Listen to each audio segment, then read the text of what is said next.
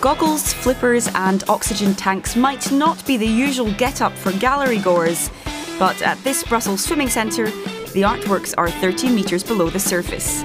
This one of a kind exhibition can only be viewed by plunging into one of the world's deepest pools. If you just dive, it's kind of similar. Uh, every time it's similar, so changing the art, it's, it's always a kind of pleasure. Down below, swimmers can view just released Belgian comic strips and follow the adventures of a beloved Belgian character. Most visitors are experienced divers, but newbies wishing to dip their toe into the scene can also book a lesson to enjoy the artworks.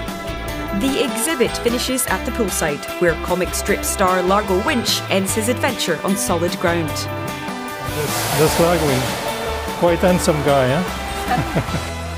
Owner John Bernards had the brainwave to team up with designers during the pandemic to create a unique experience featuring a typically Belgian craft.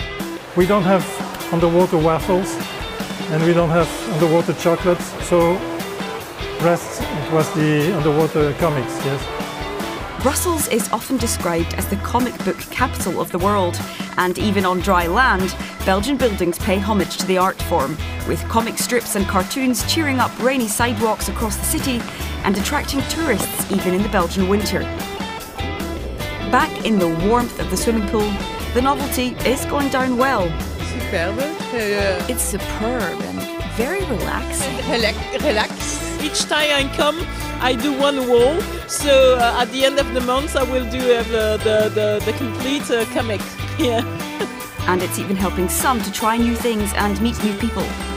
I've been terrified of the water all my life I never learned to swim.